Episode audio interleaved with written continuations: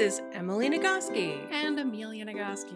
And this is another episode of the Feminist Survival Project 2020. We are approaching the terminus of the 2020 Survival Project train route. Mm-hmm. And by request, what we're going to talk about this week is Amelia's class on burnout and music, which is a class she's been teaching all semester.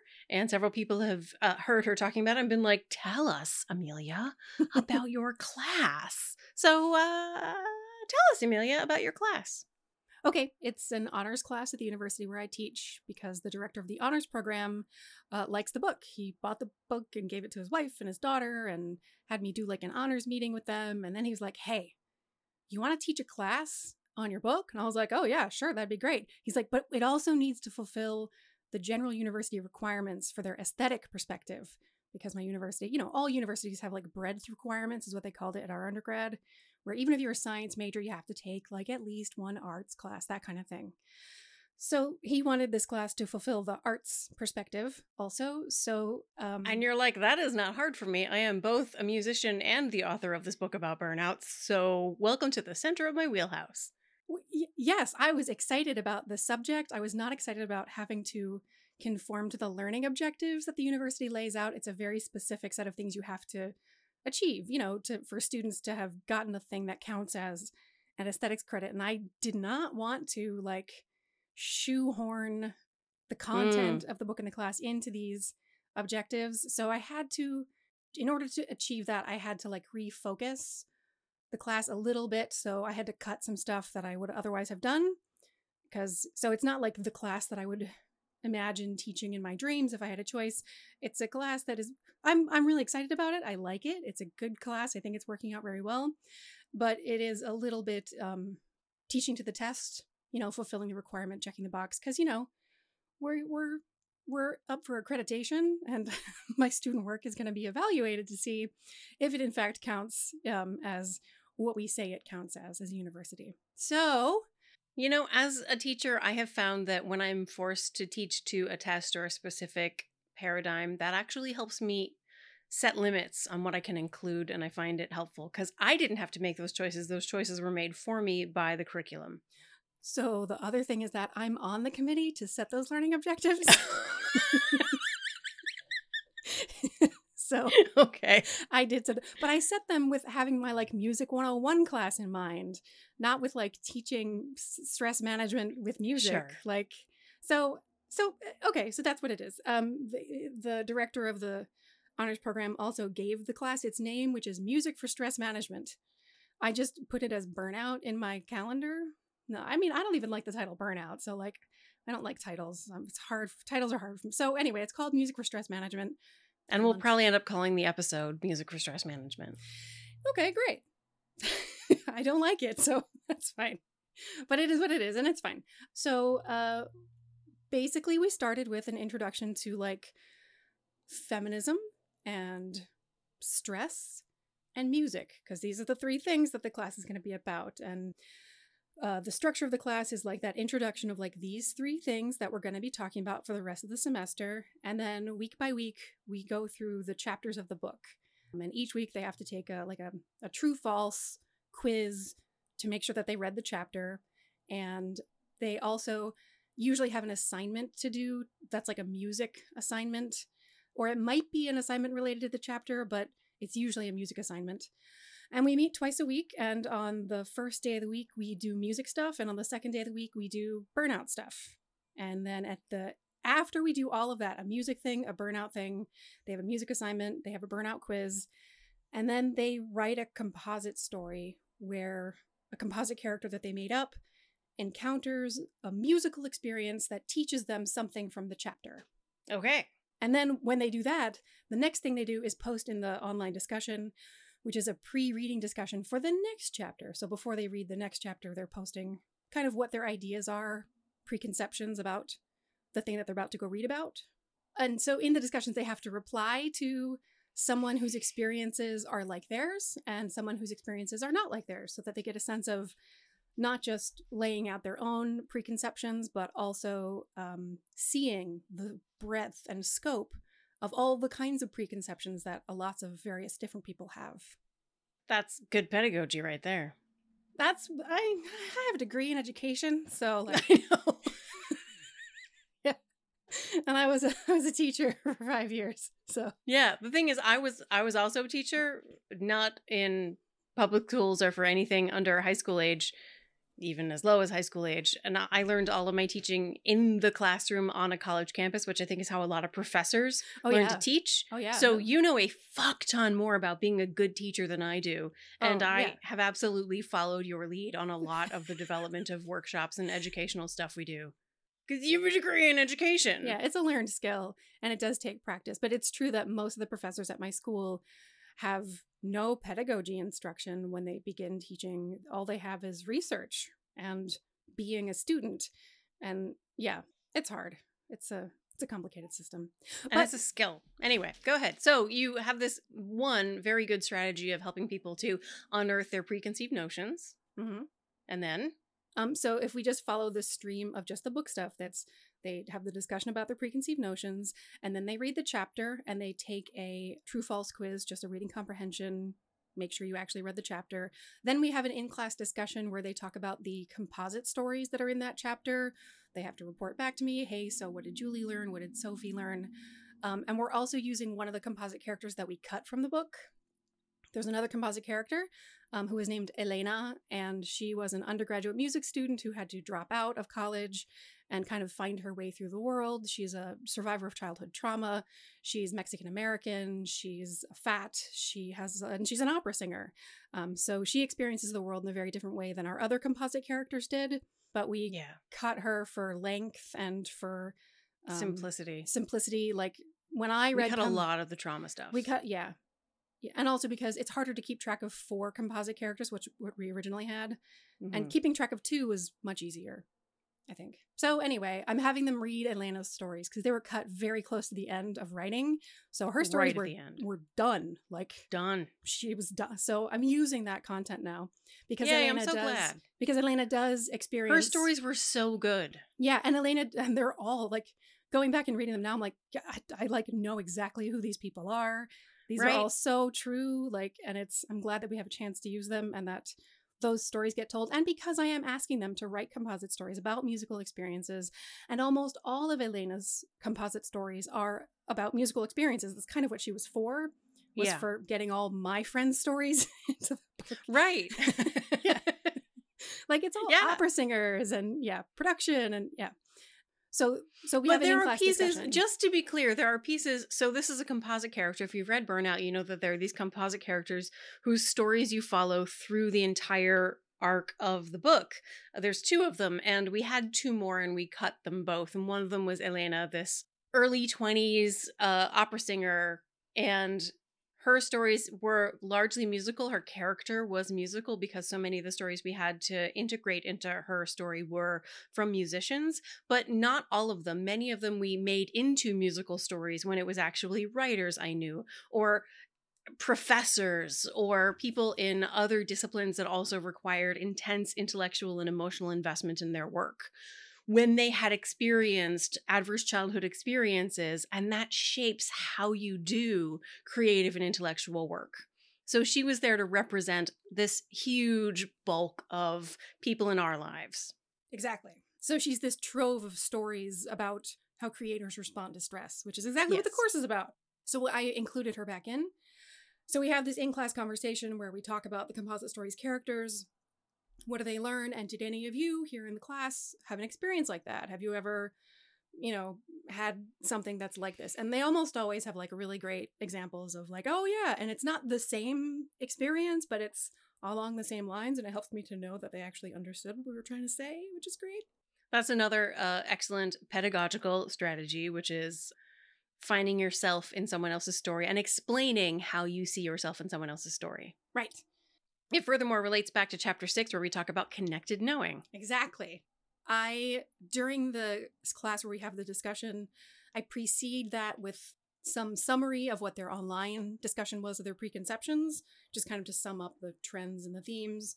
And then I explicitly talk about the ways that music relates to the content of the chapter. And then we finish with the composite stories. And then at the very end of that class, we end with one important thing where everybody says, not the most important thing they you know, got from the chapter, or even their favorite thing, just one important thing, any important thing you got from the chapter.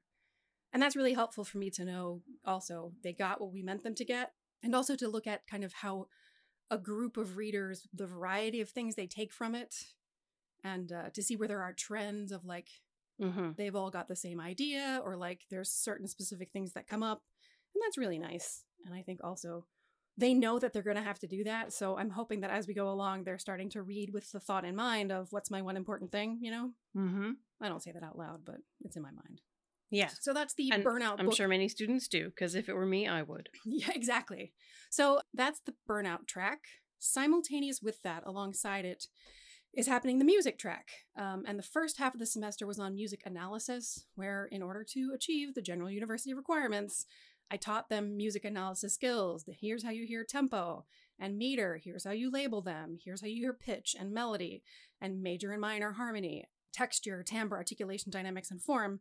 We spend the first half of the semester listening and analyzing music. And their midterm project, they analyze a song that they use for stress management and they analyze it objectively rhythm, pitch, texture, timbre, articulation, dynamics, form. And then they also draw a connection between that objective content of the music to the intrinsic meaning of the music and then connect that to the extrinsic experience of listening and draw connections among those three things as to why this is an effective song for I super duper need an example. Okay. One song was a like super ragey rap song, like just screaming and hollering. And the student said, okay, this is in simple duple. It's got a fast tempo. Uh, it's in minor. It's got a, a thin texture that's melody and accompaniment with a mostly monophonic accompaniment. But in the middle, the accompaniment becomes polyphonic. Texture timbre. The, all the timbres uh, are electronic sounds, and the voice is very like loud into the microphone. But um, it's also So that your car will vibrate when you play it loud, yeah. right? So it's also digitally altered. I don't know what the song is. I just know that mood.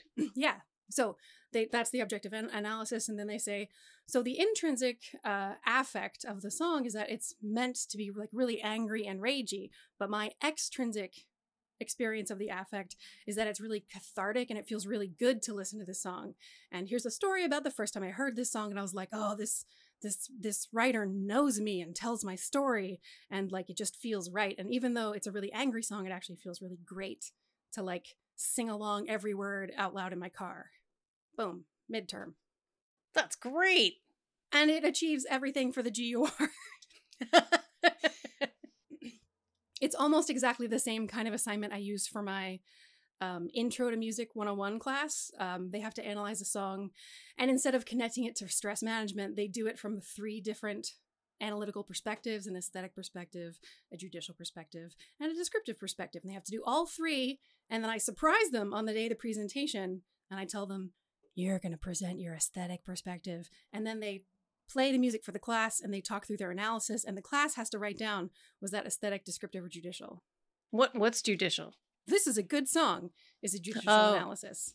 Judgment of yes or no, right or wrong. Yeah, description is I like this song. Aesthetic is this song is a metaphor for death. there were a lot of sad songs this year. A lot of sad Yeah. songs. People are it's dark what's happening out there? Shit's there. real fucked up right now. Shit's real That's why we make this podcast. Yeah. Yeah.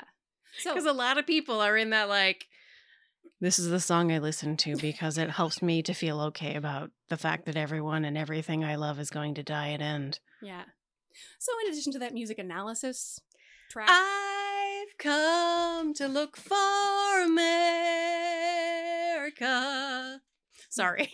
Okay. Is, is that enough? That that has nothing to do with anything we're talking about. That's just a random song in my head. All right. Sorry. So, alongside that music analysis track, what that's actually leading to is the second half of class where they're going to write a song. So, they're gonna, they have already been learning how to play the ukulele. I required every student to acquire a ukulele. I encourage them to try to get one for free, to borrow one than from most their textbooks, ankle. though. Oh, it's way less than most textbooks. And, you know, our book costs like $12, so, so I don't feel Yeah. bad about it. And you can get it used for like five. So they all have to learn to play the ukulele. They're, they're learning to play uh, C, F, G, and A chords. And it was one week at a time. The first week, I gave them a quiz about playing the C, the C and the G chords. And then the next week, it was C, G, and F. And the next week, it was C, G, F, and A. So they've been learning to play the ukulele this whole time. Can And you just, for people's, uh, just sing sort of like C, G, and F so we have a sense of what that sounds like as chords? Yeah. My ukulele is not in tune, but C, A, F, G. Okay, there you go. It's the four chords So that that's every song is soul. made of. It's the yeah. It's the four chords you can play. I mean, just C, F, and G. You can play. You can harmonize every song in the world with those three chords. Not in the world, but in the Western world that uses our harmonic system, because they include all the notes in the scale. So you can use substitutions to you know when a composer uses a different chord, you can substitute one of those three. So those are the only three chords you need to know. And A is just in a lot of songs, so I added that also because it's literally one finger to play, so it's easy. Oh, yeah, I love A. So they've been doing that, and all of this adds up to the second half of the semester where they're going to write a song. I've already taught them about chords and playing them, and now I'm splitting them into ukulele pods. So they're going to play together in real life in groups of two or three or possibly four, whatever they can manage to do and still social distance. But a lot of them like know each other and live in the same residence halls and stuff anyway, so I think it'll be fine. Yes, to be clear, your your college has had on-campus learning. is doing literally nothing different from pre-pandemic learning except that everyone has to wear a mask and they make announcements about please remember to wear your mask and don't have parties they did kick some students out at the beginning of the semester for having a big party so but they aren't te- uh, um, okay let's Yeah. let's refocus You bet. yeah uh um so in these pods, they're going to write songs and perform them together. I'm not requiring them to sing because getting people to feel comfortable singing in front of other people is a whole separate track that I It's don't have time for. Yeah, it is. It's a thing I do all the time. Um, I've done it in academic classes before. I taught a music psychology class that, like, I taught a music psychology class where I had students at the end teach a song because they learn about, you know, memory and learning and musical structures and how they relate to musical memory and learning. So they have to learn to play ukulele and to teach a song. Uh, and I spend that whole class, I spend six, eight weeks slowly creating a space where it's safe to sing in front of each other. And because I had to achieve the general university requirements for an aesthetics perspective course, I had to cut that from the course. So I had to cut mandatory singing, even though that would have been really good for them. They, Mhm. they already had enough of a little bit of panic when I told them they were going to have to be playing the ukulele in front of each other Oh. at a oh. time. I mean, in my last semester in undergrad, I took a guitar class because I was dating a guitar player. and I don't know if you remember the guitar professor at University of Delaware. yeah. But I was I was so irrationally nervous about my fucking guitar final. All I had to do was go into his office and play a song I had practiced a bazillion times. And when I went in there, I explained to him how I had used cognitive behavioral therapy strategies to like talk myself down from the catastrophizing of like I'm going to fuck up this final and then I'm going to fail my semester and then I'm never going to get a job or go to grad school and be a failure as a human being, die on the street Jesus and be eaten by dogs. I told him. I had to talk myself down from that. It's how nervous I am about this fucking guitar final, Guitar 101. People are nervous. I'm not totally hopeless at music, and I was nervous like my whole life depended on this final. Yeah. And singing's even worse because it's so personal. Because it's your body. Yeah. And because, Yeah. especially now in the 21st century, there's so much shame associated with any kind of perceived imperfection with a voice, where music is everything is auto tuned within an inch of its life. And there's nothing natural about voices we hear on the radio. And it's just, oh, like Simon fucking Cowell made it okay to shame people who enjoy singing, which sucks. Simon Cowell Yes. stole voices from America. That's it's toxic and horrible. And I have spent most of my career trying to fight that, to teach people that their voices are in fact worthy, are in fact And what I would Desirable. Classify, I would I would classify myself as a non-singer. I would you're say completely wrong, by the way. You're just inaccurate. That's just not true. so sure. You're by and yet here I definition am a singer. Right. uh, uh, the I would say that the energy that shames people for singing makes people worse singers. Yeah. Because they start like clamping themselves down and not being able to eat a pitch. Yeah, it's it takes some very specific preparation to get students okay with singing in public especially now it has gotten worse in the past 20 years. Yeah.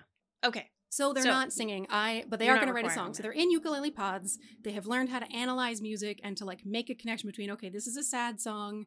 I know that it's sad because the words are sad but like what in the music tells me that it's sad? Or this is a happy song. What in the music makes it sound happy? It's in a major mode. It has a fast tempo. It has a triple meter. Like you know they know how to do that objective stuff now. So now what they're going to do is they're going to write a song because they're going to learn the tools about organizing form and about organizing chord progressions and they can play the chord progressions for themselves and they're going to create a plan and a chord progression and a tempo and a meter and they're going to settle that stuff up that matches the thing that they want to say in their song and then I will sing their song. If they don't want to sing it, I will do it because I have no problem singing and I have no problem modeling the fact that I'm okay with That's singing. probably really nice for them. Yeah. Or if they want to sing along with me, they can. Or if they all want to sing it together, they can. Or if they want to sing each other's songs, but not their own songs, they can. But they're going to write songs and they're going to play them and we're going to perform them together. And that's it. And it'll be a song about, it'll be like my, I've been playing them week by week. Um, the songs that I've written that correspond to the chapters. Like I played New Hotness when we read chapter five. And um, We'll put a link to that episode in the show notes. and we analyzed And the abyss and a and well, we'll play Abyss when we get to chapter eight. But I played the trauma song when we did chapter four. Mhm. Um, this is why the stories are full of magic, the yeah. burnout or trauma episode. yeah. So and then we analyze those songs and we talk about the the choices I made as a composer. Um, you know, what does the melody do? What does the harmony do? How does the tempo change? How does the meter change? And warning them all along, I wrote this song, I made these decisions. This is the thing that you're going to do in the second half of the semester. So, is that Olive? I think so? I'm not actually sure. Thunder is curled up with her chin over the leg of my chair. Like you know, I have a rocking chair. Yeah. And it she's like over the rocking edge of her chin is just draped over it. That doesn't seem safe. I, it really doesn't, but I need to stay really still. Okay. So you're like, I'm not going to look at what Olive's doing. I think there might be a ball under the couch. Oh, poor Olive, but you can't get up but I, get it. I can't get off my chair because I will strangulate Thunder. Oh, that's bad. Thunder, I, Olive, I can't help you. I cannot help you, Olive.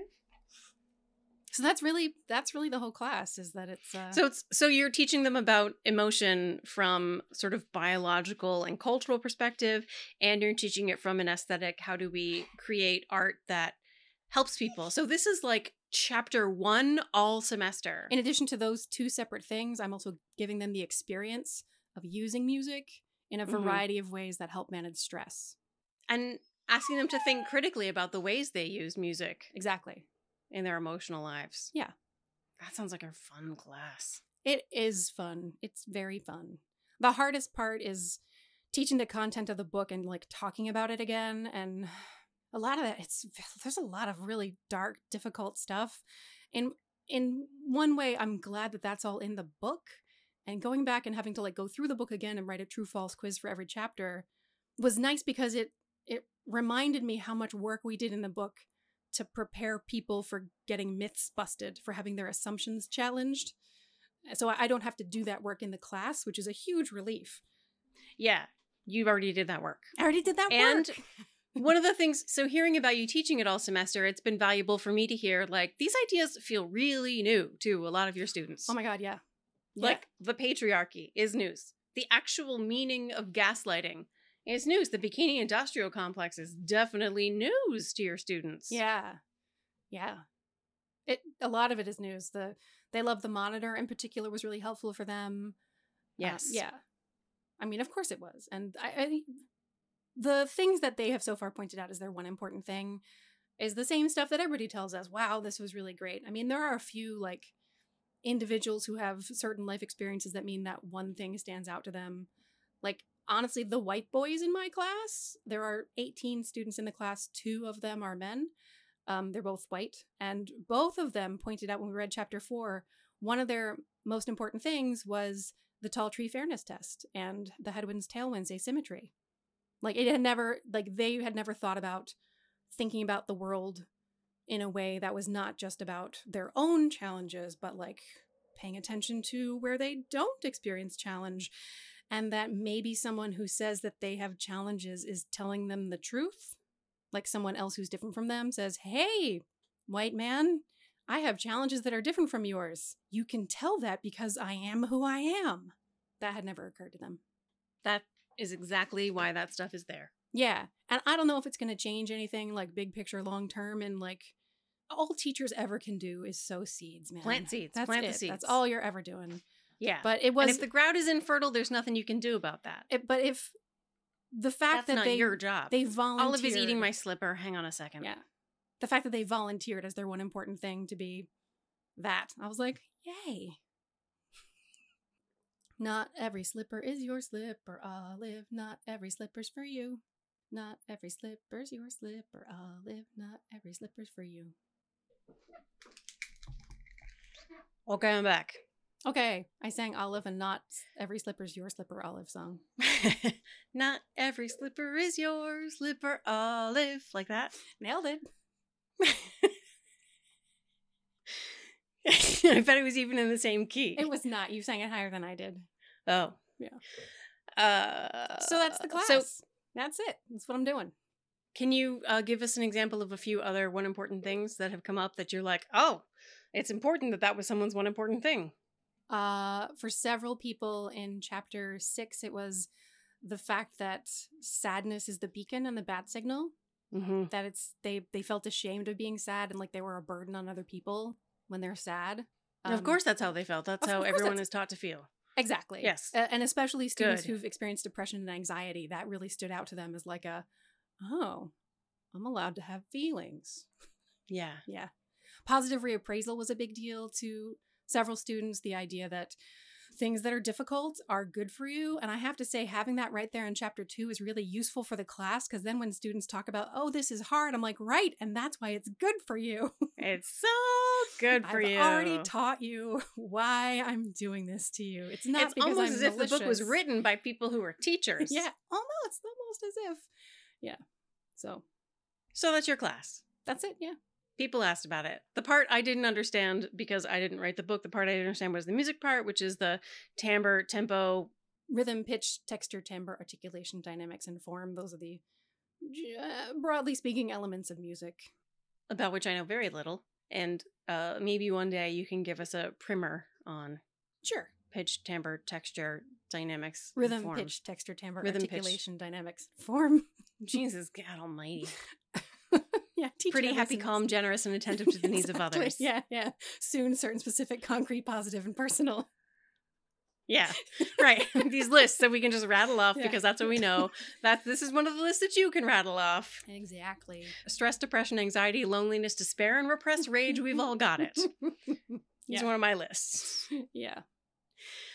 So, Um, having talked about your class, Wait, hold on. Go one ahead. So you asked one important thing. One of the most important weeks of most important thing, the most impactful, like most strongly felt important things was in chapter five, the Bikini Industrial Complex. Hmm. Everybody, I mean, that's the one class where I taught. No, no, no. Chapter four is the one class where I taught a whole slide because we say in chapter four that like uh, men suffer from misogyny too, not as much as women, and that's another book. So I took Mhm. some time during the class discussion to like teach about the ways that misogyny hurts men. But in chapter five, That's important and good. yeah, in chapter five, I didn't really teach anything extra outside of the chapter.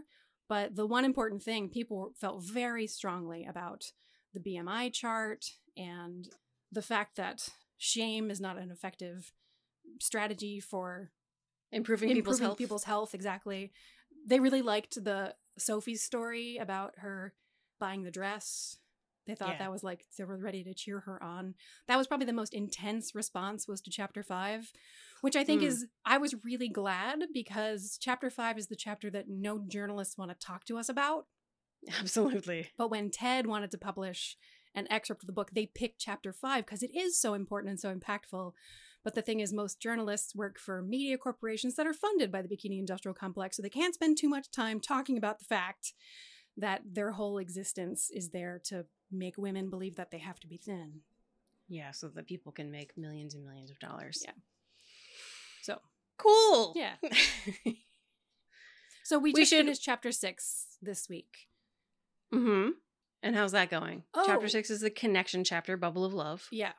where we talk about my teaching experience of using music to help students understand emotion and to experience and process emotion. I did Because I give a confess to them that when you asked me, you wanted to give the talk about Frozen and feelings, and you originally asked me like, how do I work out with like the music professor to get some students to come sing these songs?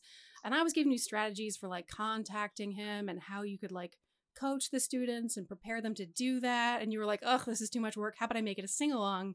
But when we wrote that, I we sleekified it to make it for space and We did. and and poignancy to make it me saying make it a sing along which if i had known that that was an option for you i totally would have suggested that but you specifically asked me about getting students to sing i confessed that to my class i said this is not really how that happened just for the record clean I mean, we- slate full disclosure I wouldn't have known about the option of sing along if you weren't already my sister. So, So, it's it's only a shortcut. It's, It's- not untrue. it was It's only a shortcut we just we we we focused our roles as they are established in the book and kept Yeah. that tight but i did i did let my class know like full disclosure Yeah. I can't take And it's full credit for that. 100 explicitly true that I did that talk as a sing along. And midway through the talk, it was dark with this larger than life screen of Elsa singing Let It Go Mhm. and more than 300 Smith students singing that perfect girl,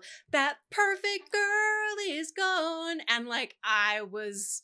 I was like, this is the best moment of my entire professional life yeah. Yeah.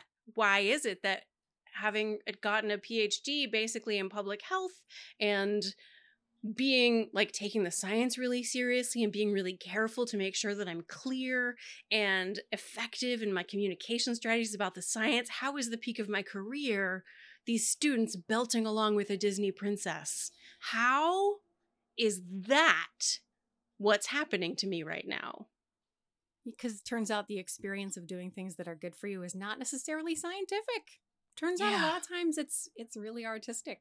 People say they want the science. People tell me they find the science really important. And then when they talk to me about their experience of the book, the science is never the thing they talk about. Yeah. After that talk, the science is not what people came up to me to talk about afterward. They came up to talk to me about the singing. yeah. They came up to me with tears yeah. in their eyes or streaming down their faces saying, This is exactly what I needed. And it wasn't the science. Yeah. They needed the music. Yeah. I think that the the feelings are the nutrients in the book and the science is the liquid that the nutrients are suspended in. Like that's how you ingest it, but the thing that If really burnout's a feeds you- smoothie. Yeah, exactly. like the science is the ice cubes and the and the feelings are the banana. Yeah. It's the thing with all the nutrients. Yeah. Which is one of the main reasons why Burnout had to be written by both of us together. Yeah. Yeah. And it's I have to I also students keep like saying I have to say I put stars around this sentence here and then they read me a sentence that you wrote and I was like, yeah, Emily wrote that. Oh yeah, Emily there is no such too. thing as a sentence that I wrote that you didn't also write. You rewrote every sentence I wrote, and I you re- I rewrote every sentence you wrote. Well, There is no sentence that both of us didn't put our hands on. okay, that's true, but there are sentences that you came up with that when I read it I was There like some of I have learned a thing from that sentence that Emily wrote. So there are a couple times students say like, "Well, this particular sentence here." I was like, "Yeah, I learned something when I read that sentence too cuz Emily wrote it." I'm gonna claim responsibility for wellness is not a state of Yes. mind or a state of being; it's a state of action. I wrote that. I remember writing it. I remember feeling like Oh, that's that's really big- good. That's true. That Yeah. is definitely something people should remember. It was late in the process. Yeah. Sadness is the beacon is another one.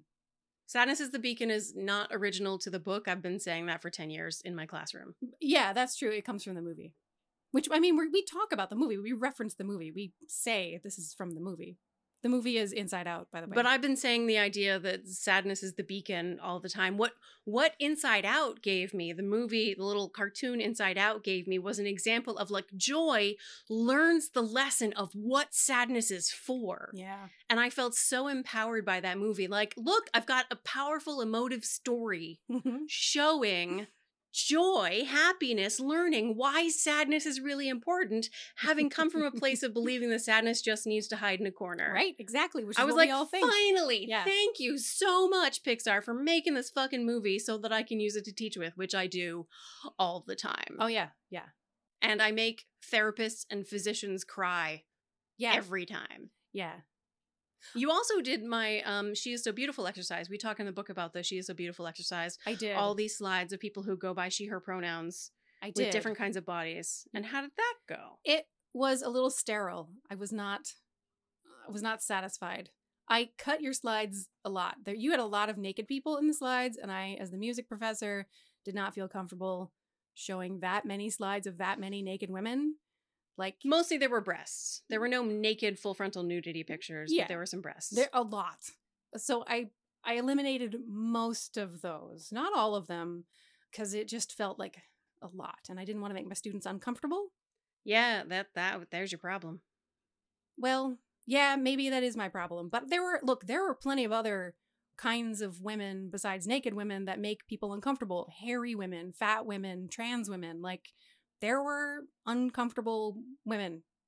Mhm. There were challenging women, like women in wheelchairs. Like so, and to say she is so beautiful. So you still, it was still challenging. And I'm explicit with the fact that um, that experience of noticing judgment in your mind and continuing to look, continuing to listen is a thing that I explicitly teach my students. So when we did the She So Beautiful exercise, I I told them before we started, this thing that's going to happen is you're going to experience stimulus and your brain is going to respond with initial approach avoid judgment and then you get to decide if you agree with your brain's initial response or if possibly there's another option and you can reteach your brain to accept more things as safe and not to be so like defensive of its initial judgments.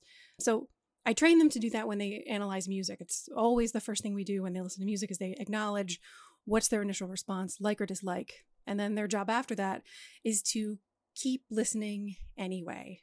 So yeah, the She's So Beautiful exercise is a, a direct extension of the way I ask them to listen to music.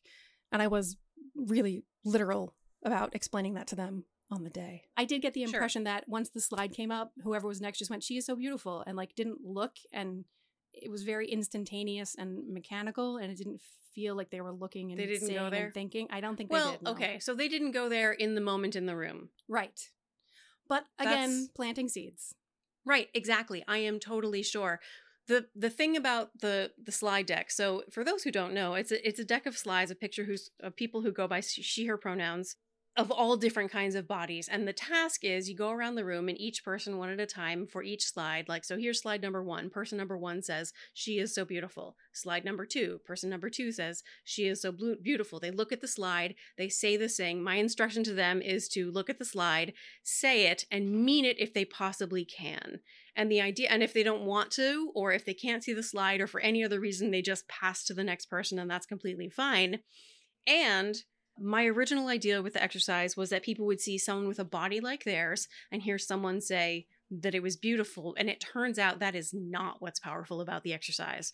What's powerful about it is that you see a lot of bodies that you've been taught are unacceptable and you feel the aversion that you have been taught to feel in response to that body, and you are challenged to overcome that discomfort and perceive it as a beautiful body because the ultimate goal for us in the Bikini Industrial Complex chapter, chapter five, is to create a world where all bodies are beautiful already because they are bodies. Yeah. All bodies are beautiful. That And so there's all bodies represented, and it is hard. It is tough for people to have that experience. I mean, therapists who will, in the moment, recognize that they have responded with aversion to the bodies of their clients. yeah. Like big shit happens in the room, and it's extra hard. I do acknowledge it is extra hard for college students compared to professionals because they're really early in their journeys. yeah. And I know for sure that if they don't get there in the room, they get there later. That's good to know. I had a student challenge me actually to say that it was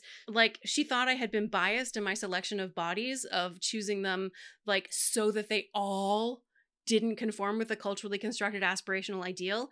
And in the deck I chose, maybe not in what you chose because you deleted the ones with the breasts.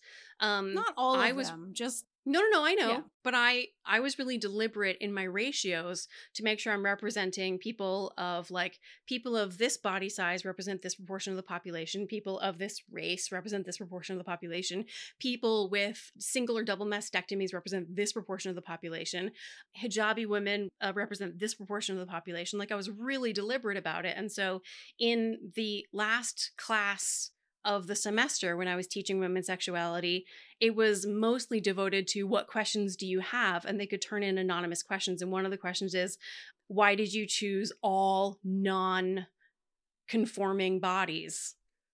And I was like, I, I didn't. I just chose proportional representations of conforming bodies. And if it felt like none of those bodies conformed, that gives you information about what you what that definition of conforming is that's in your head the the lens through which you saw those pictures so we should talk uh, people are going to want us to talk about uh, the experience with brene brown Oh, right. Yeah, that's a thing that we did.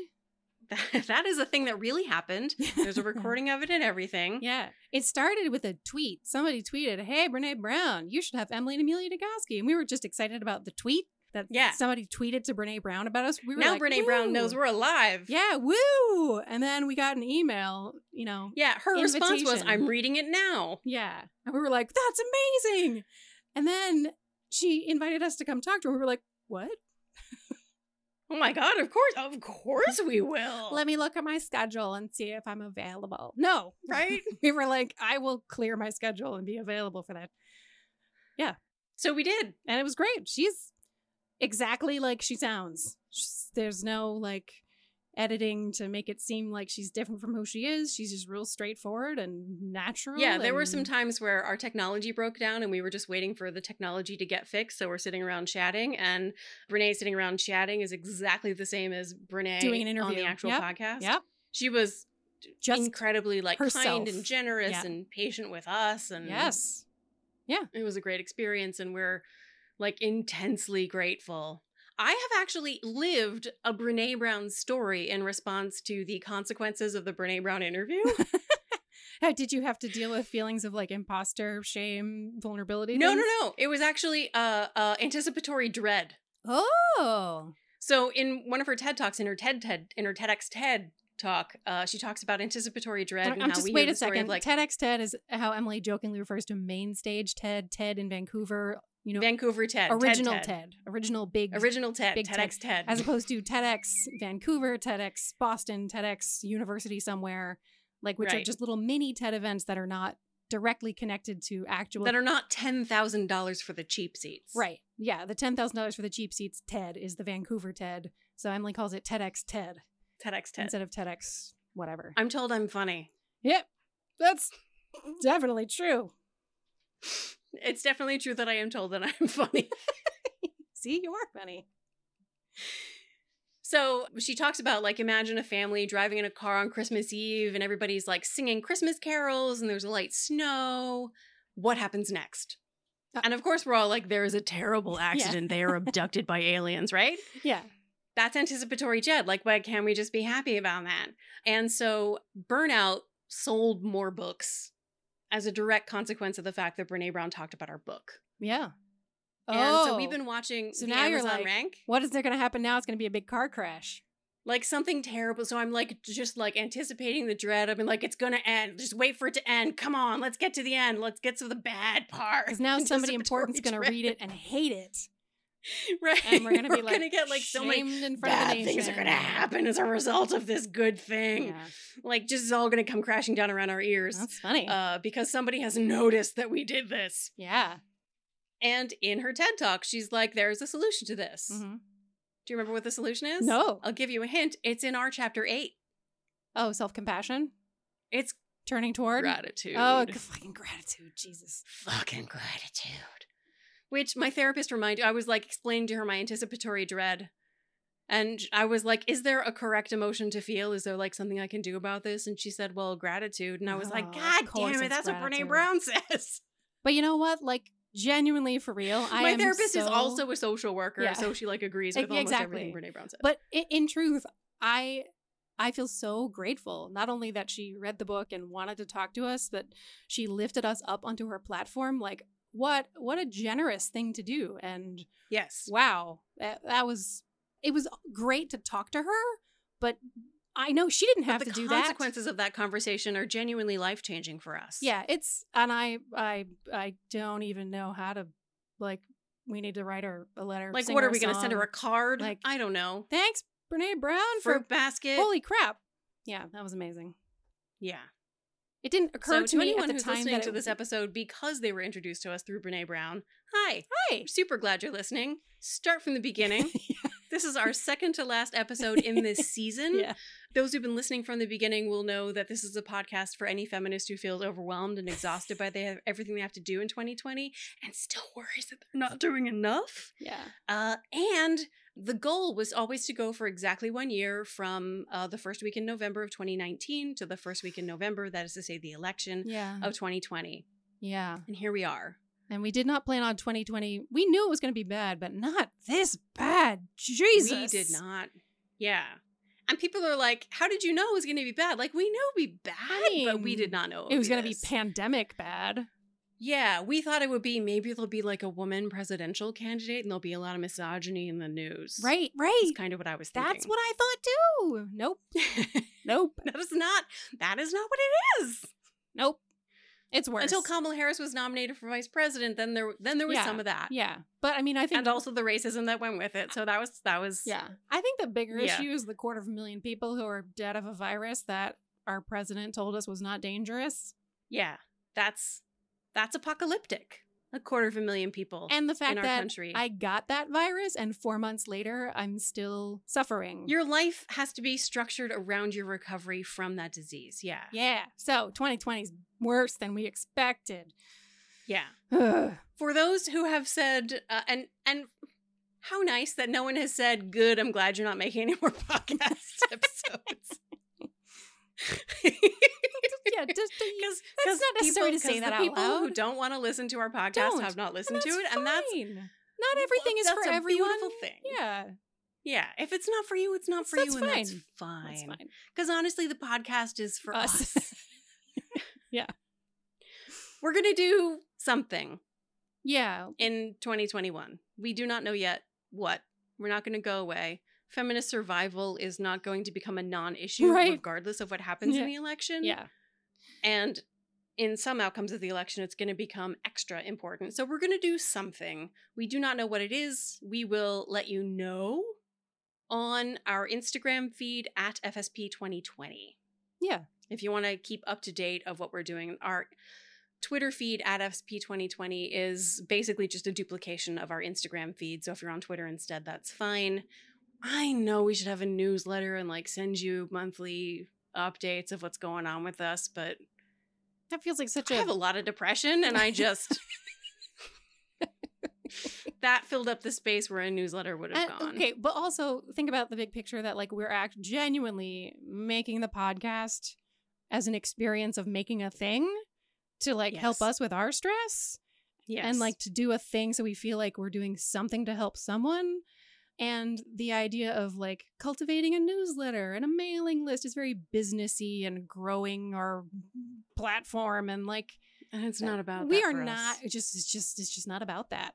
I mean, Yeah. maybe someday we'll be like focusing on really, you know, making the whatever bigger and building an audience yeah, and yeah, but that's just not that's never what we and we're so do. grateful to the people who do listen Like, like, we say thank you for listening wi- at the end, and like really that is deeply yeah the fact that you listen helps us to feel like we are contributing to making 2020 less of an apocalyptic nightmare. yeah. And when we get expressions of gratitude and people who tell us here's a thing that helped me, like that's us making a thing to make somebody's life better and then you give us back something to make our lives better and we just all help contribute to just more love and joy in the world and it's working. And that's it. That is the thing. Yeah. we did the thing. We made it. Yeah. we did it. All of us together we did it. It was never about the platform and the audience and the so like the fact that we Yeah. haven't done all that it's because that was never the goal and remains not the goal.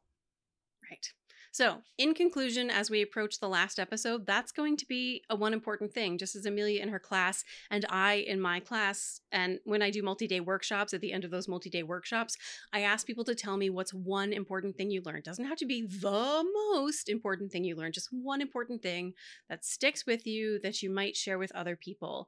If you want to let us know on Instagram, it's at FSP2020. If you want to email us, it's Feminist Survival Project 2020 at gmail.com. And we're going to collect those and get a sense of what the themes are, read some of them. Of course, it's entirely private. We're not going to read your name or any personal details, but we're interested personally in what mattered most to you. And we think it will make a really good way to wrap up the season to be like, here is the theme of what people are saying was the most important thing they took away from this year with us.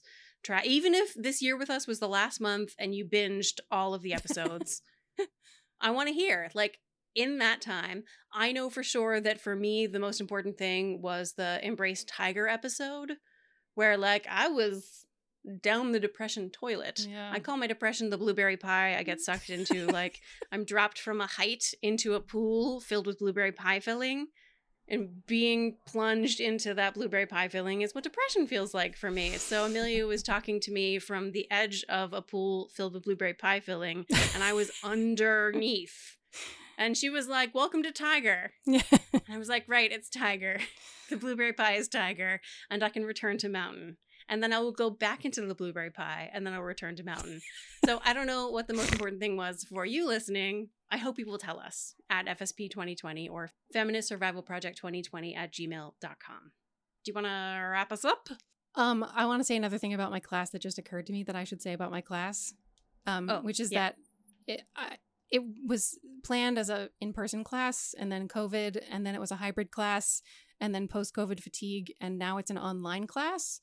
But as soon as I knew I was going to be teaching online, I decided to not make my students call me Dr. Nagoski, um, which when Trump was elected, I told my students they had to call me Dr. Nagoski instead of Amelia, just because you never, I didn't know there were so many misogynists in the world enough to get someone elected like that. To, anyway, so I had, I had done that kind of as a feminist choice.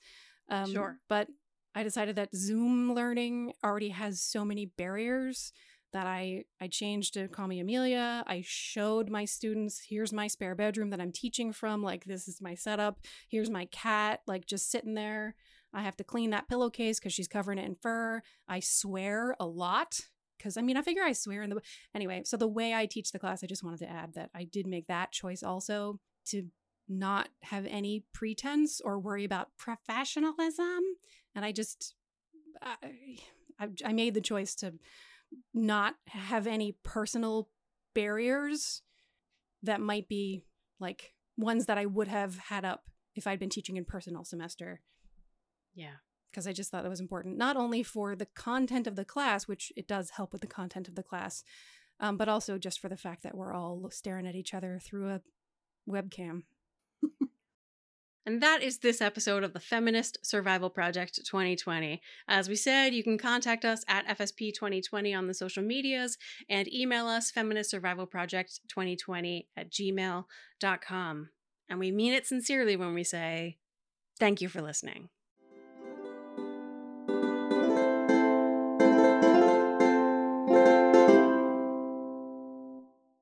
Not every slipper is your slipper, Olive. Not every slipper's for you. The Feminist Survival Project 2020 is a part of the Frolic Podcast Network. Find more podcasts you'll love at frolic.media slash podcasts.